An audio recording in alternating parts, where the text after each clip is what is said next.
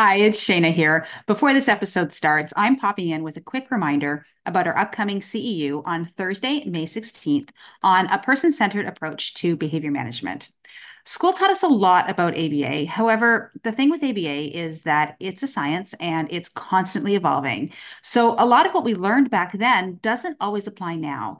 Today, we want to use a person centered approach to behavior management. Um, but what does that look like? And how can our learners still make progress in this kind of approach? So join us live on Thursday, May 16th at 12 p.m. Eastern Time as Shira discusses how to use a person centered approach to behavior management with your learners. This CEU is presented by our very own Shira Karpal. You can earn one learning CEU for ACE, QABA, or IBAO. Join us live at this event or to watch the recording asynchronously, go to howtoaba.com forward slash CEU. See you then. Hi, I'm Shira Karpal. And I'm Shayna Gaunt, and we're board certified behavior analysts. At How to ABA, we provide practical resources, community, and support to ABA professionals. In each episode of our podcast, we will be having real conversations with real people sharing real stories about ABA. We'll share relevant strategies and actionable tips that will make us all better ABA practitioners. It's the ABA content you need that you're not going to learn in a textbook. Today, we are talking about different types of reinforcement, specifically contingent and non contingent reinforcement. So, let's start by just defining what they are. So, contingent reinforcement is really reinforcement that depends on something. So, if you do this, then you get this.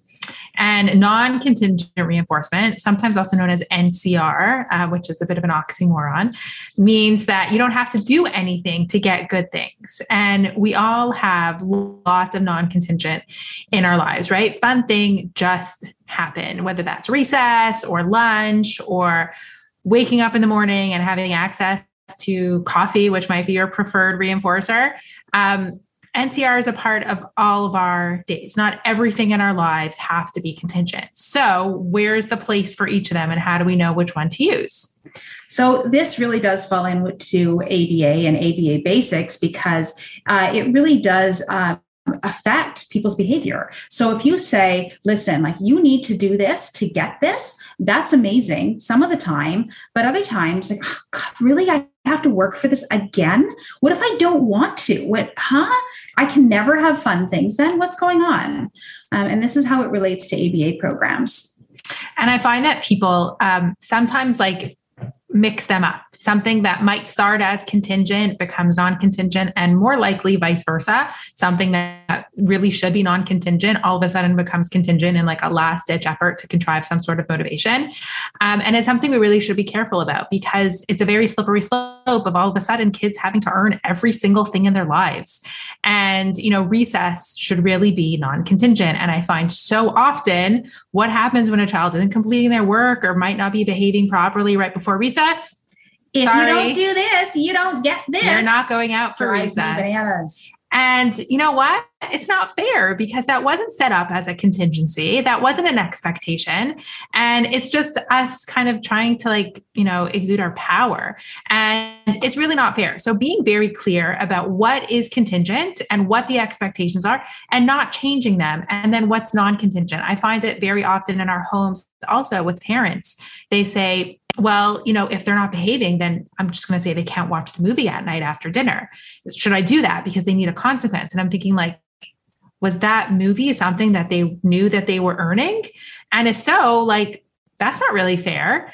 Um, I mean, if it wasn't something they needed to be earning, then why all of a sudden are you making it contingent? And so, kind of separating the two in our heads and knowing what things our kids can expect to be earned and what things they really should expect to just happen because they deserve them. So let's talk about non contingent first, just because I find that's a lot easier to talk about. So, in terms of non contingent, meaning good things happen just because, you know, we all need fun in our lives, right? Um, so, what are some good things that happen just because? I mean, look at businesses. So, there have been numerous studies done about literally paint colors. So, what color do I paint the wall to make everybody at work calm? I don't have the answer to that, by the way. Mm-hmm. Um, you know, what color is the purple Barney um, that that came on? And he was jolly and he was was purple with a green stomach. I think I might be getting those colors mixed up, but he um, that that was a study that was done, and you know that is non-contingent just to make him fun. Um, what other things can we provide to either the students we're teaching or our children um, to ourselves as non-contingent reinforcement? So something that um, i got advice on many years ago was with my own kids having designated time you know usually it was before they went to bed that was their non-contingent like parent time. Um, and that, you know, at the time I didn't realize that it was a behavioral principle, but what it was was, you know, using NCR, using this non contingent attention reinforcement to really like fill them up and make sure that they were getting enough attention. They knew it was predictable, it was expected. I never took it away, it never became a consequence. There was never anything as in you didn't do this well enough so you're not getting your time with me. There was ne- they could have had a terrible day and they misbehaved like crazy but no matter what that was non-contingent. And you know what? It's really hard as a parent because you feel like well no like they shouldn't deserve that good stuff. They made me crazy. But if it's non-contingent it really has to stay non-contingent. And you know what it works because they do deserve those good things. Just because they're having a hard day or having a hard time, you know what? They might need that time even more. And they should feel like, well, I got to the end of the day and I, I, I deserve something good, even though I had a bad day. You know, we all have bad days. And what do we do? We go for the chocolate or the wine or the TV or the, you know, the things that calm us down. Also, we're not saying like, well, you know what? I didn't perform well at work today, so I'm not going to get dinner. So we need to do the same thing for our kids. So think about, you know, your trip to Disney World, for instance. Like you're not going to cancel Disney World just because your kid had a bad day or a bad week, etc. Uh, that's something that's just earned, and sometimes or something that's not earned. It's something you just booked because.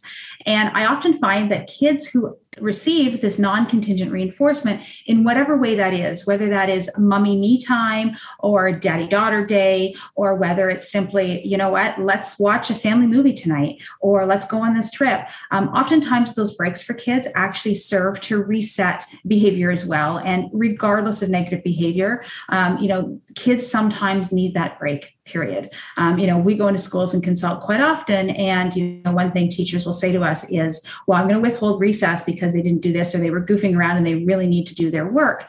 Um, and then I argue, well, recess just should happen. It should just happen for everyone.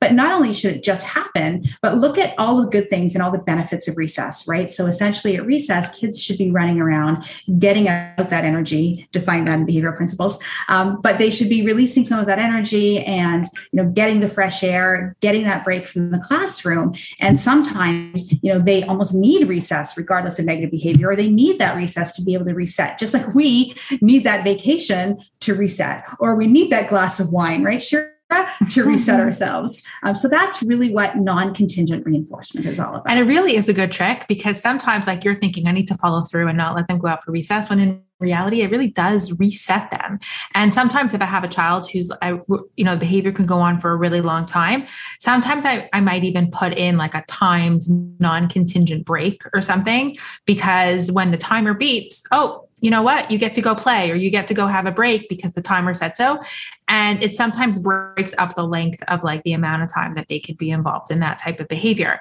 Um, and the other thing i wanted to mention that really should fall into this non-contingent reinforcement similar to the recess thing is movement and sensory needs. And sometimes those really should be non-contingent. If we have kids who need to move or who need to be active or who need certain sensory breaks or things like that then it shouldn't be something that becomes contingent. It shouldn't be something that they need to earn. And we need to think of ways to put that into their day in a way that's non-contingent and also not take it away if they don't, you know, quote unquote deserve it. So oftentimes, you know, we can build in tricks in the classroom, such as, hey, you know, Susie, can you go deliver these books to you know danny or hey i need this at the front of the classroom or can you bring your backpack here? or can you deliver this fake note to the teacher next door in the next classroom over? Those are all ways to get in those sensory breaks. And you know shira also mentioned the idea of a timer and we use timers quite often. So if you can't build those breaks in quite regularly in terms of just go deliver this to this person, go deliver this to this person, a timer actually helps because then it's not just like, oh, I see someone acting out and now it's my cue to, to remember to do this. A timer is actually like, oh, you know what, 15, 20 minutes has passed or 30 minutes has passed. I have to remember I've got to get my kiddo up and moving. Um, so we often use a lot of timers. And then all of a sudden there's like 20 timers going on. You're like, what's, what's that one for? Yeah. So in your head, think of those things that you're going to keep non contingent, the things that we mentioned, the kids just get good things just because, whether it's a movement break or sensory break or recess. And then you could start thinking about, well, now what do I want to make contingent? Um, you know, and we have those kind of contingencies in our life also, you know, like for example, I don't get to watch my favorite shows until I come home and my work is done and I cleaned up and, you know, I washed the dishes and put my kids to bed. And if I, you know, came home and just sat in front of the TV all night, none of those things would get done. So I've created my own contingency so that I make sure that first I do what needs to get done and then, you know, we get access to some of our preferred preferred things. So that's really a contingency and that we know we use it so often with our kids. So, you know, in terms of the classroom situation, you know, we look and say, okay, these are the things that are non-contingent. Recess is non-contingent. You know, um, movement breaks, et cetera. Those are all non-contingent. But maybe something contingent could be a sticker on on on work right? Oh, great. You know, you completed that work. You can have a, your favorite sticker on this piece of work. Or, hey, you know what? You can get extra time because you finished early. You've got 10 extra minutes to spare. So those 10 extra minutes, you can work on whatever you want to work on or have that free time. And that's contingent upon finishing.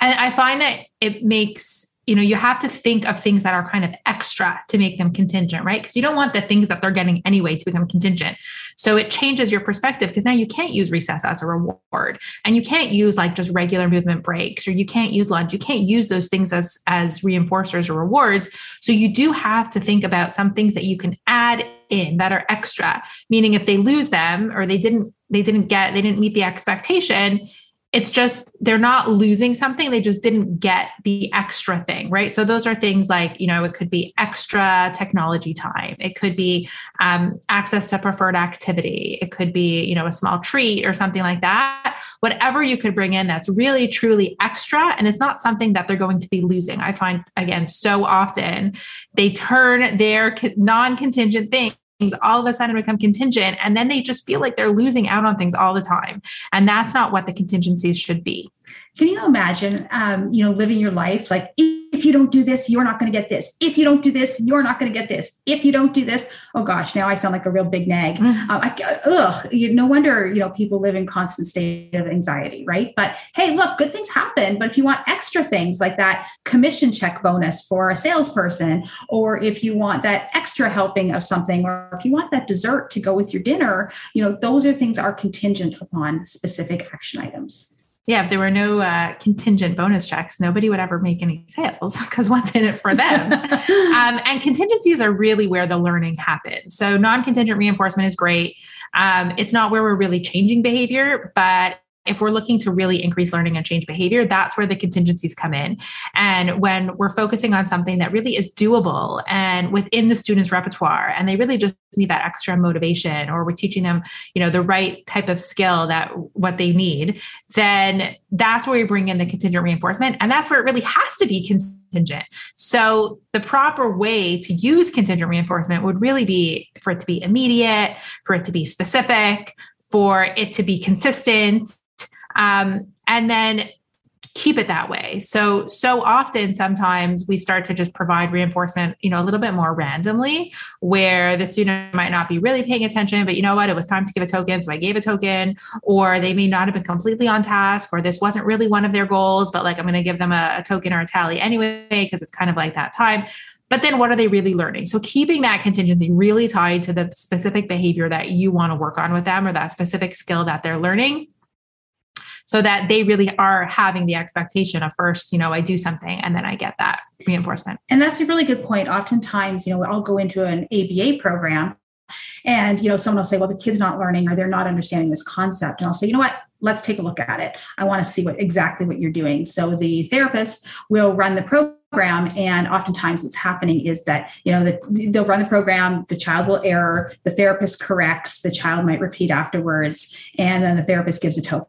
And the therapist is giving a token or praise or high five for that error correction right? So okay uh, you know prompted responses or error correction here's a token. Um, but they never go that one step further and say, hey, you know what? Here's that token for maybe a good try, but hey, here's two tokens for a really good try. Now I'm getting into a different topic. I'm getting into differential reinforcement, which is, you know, giving more reinforcement contingent upon doing a great job versus less reinforcement for just trying. Um, but in general, take a look at that. So if you've got somebody who's erroring on things or just not learning a specific concept, take a look and really ask yourself, is that person getting contingent reinforcement? Are they really getting that contingent reinforcement based on an accurate response? Or is it just really delivering non-contingent reinforcement because the therapist might need to go home in five minutes or because, you know, you know, 10 minutes has passed and this kid needs to get up from the table? Um, you know, what's happening there? So oftentimes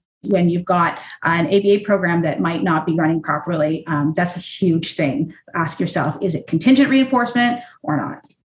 So this is when contingent reinforcement sometimes becomes non-contingent. So it kind of goes both ways. And it is important again to make those expectations clear, not just for us that we know what we're turning into contingent versus non-contingent reinforcement, but our kids know and they know what to expect. They know that no matter what happens, they will always have access to those things that are non-contingent. And they know what the expectations are in order to access those things that are contingent.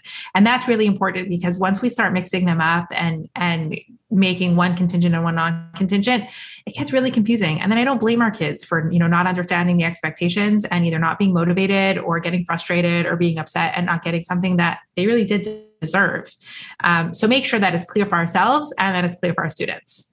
So I'm not sure if this video served to clarify what contingent versus non-contingent reinforcement was, so just confuse you further. Um, but really the summary there is contingent reinforcement is, oh, sorry, non-contingent reinforcement just brings you to the table. So non-contingent contingent reinforcement you know brings you to the learning environment and you know keeps you in the learning environment or even at work right? So we have bagel wednesdays um, you know or snack fridays you know people have different terminology for different things right? But you know that kind of stuff serves to make the learning fun make it a fun environment. You know in the aba world we refer to it sometimes as pairing. We pair ourselves with reinforcement. That just happens just because. So that non-contingent reinforcement is the fun stuff. It gets people there. Um, but what gets people learning and doing and producing is that contingent reinforcement. Thanks for joining today's conversation. Wherever you get your podcast, please go and subscribe, rate, and review so others can find out about us too. For more from How to ABA, including free resources and ABA materials, visit our blog at howtoaba.com and make sure that you're following us on social media for more practical tips and updates.